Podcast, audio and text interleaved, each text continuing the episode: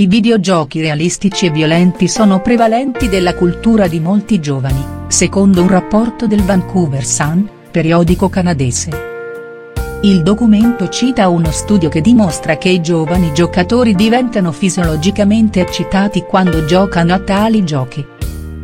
La loro frequenza cardiaca aumenta in modo significativo, in alcuni casi raggiungendo valori superiori al doppio della normalità. Un ricercatore, preoccupato, ha chiesto. I bambini lasciano la violenza nel regno videoludico o lasciano che si insinui nella loro vita? Charles Ungerleider, professore di educazione dell'Università della British Columbia, ritiene che tali giochi trasmettano il messaggio che la violenza è un modo per risolvere i problemi, osservando. È un commento particolare sulla società, perché i videogiochi violenti sono una forma accettabile di intrattenimento.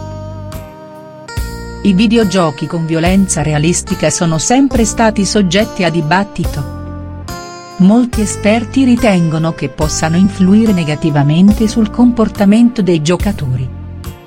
Tuttavia, numerosi studi non hanno riscontrato alcuna correlazione rilevante fra giochi violenti e comportamenti violenti nella realtà.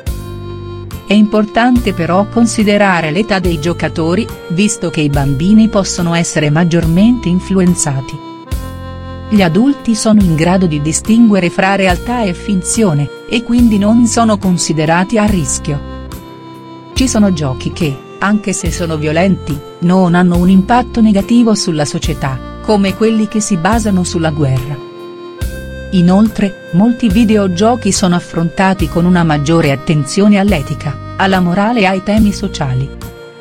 Tuttavia, alcuni giochi possono essere troppo espliciti e, o, disturbanti per i giocatori.